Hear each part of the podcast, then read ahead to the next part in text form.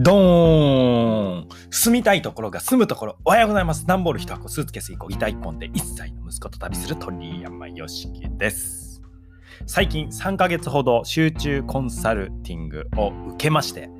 えー、それが超絶良かったです。はい。えー、自分をね、客観的に見るのはめちゃくちゃ難しいですし、まあ、誰しも完璧ではないので、信頼できる人のね、コンサルはしっかりもう投資して、えー、受けるべきだなと、改めて思いました。今までもね、いくつか受けてきたんですけど、まあ、一番親身になってくれましたし、何よりで、あの、最初にまあ、歌っていたことと乖離がないっていう、まあ、これはまあ、本当は当たり前のことなんですけどね、ビジネス上は。なんか、販売時にね、プロデュースしますとか歌いつつ、実際はこう、なんか質問したり、相談聞いて、あ、これはこうですねって回答されただけのやつとか、えー、あります。はい。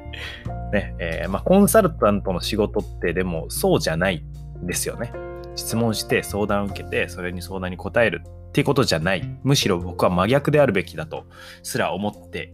いますので、そんな話、おば、今日も一歩楽しんでいきましょう。10分で人生の選択肢を増やし、成長を楽しむ放送です。コンサルの真の仕事とはいきたいんですけれども、あの質問に答えるって、それだけだともはや Google でもできるじゃないですか。まあ、もちろん、深い部分でカスタマイズされた質問っていうのは難しいです。例えば、こんな質問ですね。私の方向性はこれで合ってますか？この商品を最初に売って次にこの商品を売ろうと思うのですがご意見伺えますか？まあ、この辺りは、そのね、Google に聞けないので、まあなんか、えー、あの、知恵袋とかもありますけども、Yahoo ですね。えー、この辺りの意見を伺うっていうことには、とっても価値があると思います。うん。えー、ですが、それにとどまっていては、えー、ただの相談役であって、えコンサルとしてはまだ浅いと僕は思っています。じゃあ何が正解なのかというと僕がコンサル際に最も心がけていることは的確な質問をするです。質問に答えることでも相談に乗ることでもなく的確な質問をするっていうことを心がけています。相談に乗るではないってこと。ですね。ここで質問です。もしあなたが死にそうな状況になって助かる方法を考えるのに1時間あるとしたらどんなことをしますか、はいまあ、危険が迫って、えー、いるということですね。助かる方法を考えるのに1時間ある。どんなことをしますか？ちょっと死にそうな状況って、えー、ふわっとしてるんですけど、まあ、例えば乗ってる、えー、船が沈んでいくと1時間ある。じゃあどんなことをしますか？助かる方法を考えるのに。で、これ、あどうしようかなって思うじゃないですか。えなんか、まあ試してみたり、まあ船が沈んでいくんだとしたら、まあボートとか助かる手段、えー、どうやったら助かるかなって手段考えるかなって思うと思うんですけど、アインシュタイン、ご存知ですか？アインシュタインはこう答えたんですよ。最初の55分は適切な質問を探すのに費やすだろう。最初の55分は適切な質問を探すのに費やすだろう。答えじゃないですよ。答えを探すんじゃなくて、質問を探すのに費やすって言ったんですね。アインシュタインってすごくすごく、あの、質問、問いを投げることに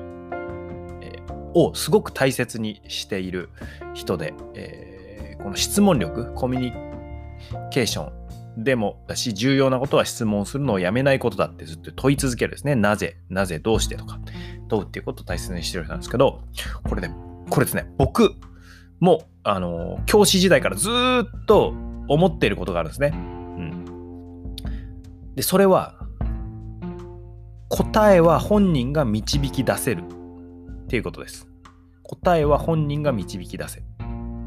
で、このアインシュタインも適切な質問を探すのに費やすだろうって言ってるのは、適切な質問さえ見つかれば、答えを探すのなんかすぐだってことですよね。うん。あるいは、質問が適切じゃなかったら、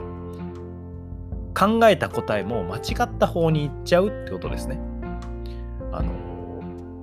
コンサルなんかでよく起きるんですけど集客できないんですどうしたら集客できますかって言ってて集客に答えを求めて例えば集客集客コンサルタントとか言ってもそれって実は集客が問題じゃないかったりするんですねその集客の前に商品のコンセプト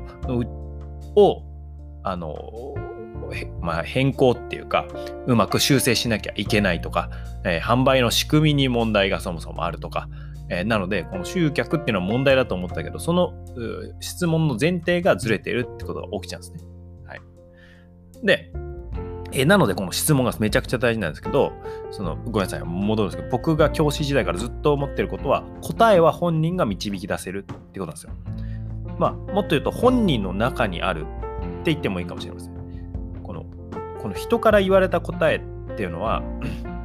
例えば人から答え言われるっていうのは今の例で言えば集客どうやったら集客できますか？あこうやったらできますよって答えもらえるんですけどそこが真の原因じゃなかったらそれって実はやったところで、まあ、結果が出ない、まあ、あの結果が出るための集客、まあ、結果ビジネスで言うと売上とか利益だと思うんですけどの質問だと思うんです。集客だと思うんですけど、えー、そこがずれてしまうってことなんですね。うんえー、で答えは自分で出すと。でもどう考えたらいいかわからないっていうのがあのほとんどの場合だと思うんですよね。答えは自分で出すとして、えー、本人の中って言われてもでもどう考えたらいいかわからないよと。でそこに僕はコンサルの役目があるんじゃないかなって思ってます。まあ、僕のはコーチングに近いかもしれないんですけど、僕が導くっていうよりも本人が自分で進めるように寄り添うというか、自分で答えにたどり着く方が気持ちいいですし、納得感もあるし、自己肯定感が上がりますよね。自分で答え見つけて、あ、やったって思えるし、あ、これなんだなって腑に落ちるし、あ、自分で答え見せやすくな、できるなっていう自己肯定感も上がるので、もういいことばっかりだと思っています。なので僕答え分かっててもあえて言わなかったり するんですね。答え分かってもあえて言わずに本人の口から出てくるのを待ったりとか、本人が気づくための質問を、むしろその質問を必死で考えて、え、問いかけるっていうんですかね。え、そういうのを心がけてますね。そうして出た答えっていうのはもう本人のもので、僕はそれをこう一緒に喜ぶっていうか、あもうまさにそれですね。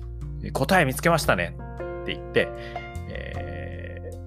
あ、それ用意してたんですよとか言わなくて、一緒に喜ぶんですね。一見何にもしてないんですよ。僕一見何にもしてないですけど、あの質問して、って考えて答えが本人が進んで、自分で答え出せるじゃんって多分思ってくれてると思うんですけど、まあね、価値が分かりづらいかもしれないですけど、まあ分かる人は分かってくれるので、それでいいのかなと。まあ本人がよりより人生、よりよくビジネスするっていうことが一番大事なので、僕がね、答えをって、あ、鳥山さんすごいですねってなることが目的じゃないので、本人がよりよく進めて、その後僕のコンサル辞めても自分で答え見つけ出して歩めるっていうのが、まあ本当の、えーまあ、コンサルっていうのか分かんないですけど、僕は教師として、えー、生徒たちがね、一人で人生歩んでいけるようにっていうことばっかり考えてたので、僕がいかにいなくなるか、必要となくなるかっていうことを考えてるので、まあ、コンサルとしても、僕が必要となくなったら最強じゃないですか。自分で進めたら。まあ、そんな風に考えて、えー、いますが、うん。まあ、そんな人とね、一緒に歩んでいけたらなと。そんな人、そんな人っていうのは、まあ、自分で歩んでいきたいなって、自分で歩む力を養っていきたいなっていう方ですね。えっと、一緒に歩んでいきたいなと思って、えー、僕もコンサルしてます。僕にとってね、コンサル受けてくれる方は、仲間っていう感覚ですね。なんか、まあ、お客さんとか、まあ、上下の関係って僕全然持ってないんですけど、実は、あ仲間っていう感覚で一緒に歩んでいこうって思ってるね。まあ自分で歩む力をね、一緒に養い方はぜひご一緒しましょうって 思ってます。楽しいですよ。はい。えー、そんな感じでちょっとなんか、えー、営業っぽくなっちゃったんですけど、でもコンサルの仕事って質問することは逆に言うと自分で進む場合は自分で、えー、どんな質問を自分に投げかけたらいい答えが出るんだろうなって思うといいのかなって思っております。自分を大切に一歩ずつ楽しんでいきましょう。鳥山式でした。今日は移動日なんですよ、僕。あの、鵠沼海岸から神奈川県の方に移動、神奈川県じゃない、鵠沼海岸神奈川県だから神奈川県の横浜市の方に移動するんですけど、内陸の方に。え朝、今朝はですね、スーツケースにパッキングして、でパッキングの様子っていうのが、は、あの僕のインスタグラムとかね、TikTok に上げてます。まあ、鳥山か鳥に山な感じで、よしきひらがなか、え、鳥あ、ローマ字で鳥アンダーバー坊主っていうと出てきますね。はいえー、僕ね、レゴとか積み木とか子供の頃からすごい好きで、パッキングのね、行為自体が一つのアート作品となって おりますので、面白いと思います。箱詰まっていくとね。えー、ということで移動します。えー向こうを移動してあの海星高校の生徒があの僕に会いたいと言ってくれたのでこのタイミングで会ったりなんかしようかなと、思ってますが実家に1週間ですね超楽しみでございますこんな感じで、えー、あなたも大切な一日をお過ごしください。あちなみにあのコンサルねすごい良かったっていうコンサル僕最近ちょっとあ話してはこの方の話ばっかりなんですけど山田ドーソンさんという方で、えー、気になる方は山田ドーソンブログ。山田ドーソンブログで検索すると出てくるので、チェックしてみてもあチェックすることをおすすめ。します。うんえー、僕何人かね、メンターの方慕ってる方いるんですけども、すごく人間的な魅力を持った方でございます。ということで、えー、ちょっと長くなってしまいましたが、Thank you for listening. You made my day. 良い一日をお過ごしください。鳥山よしきでした。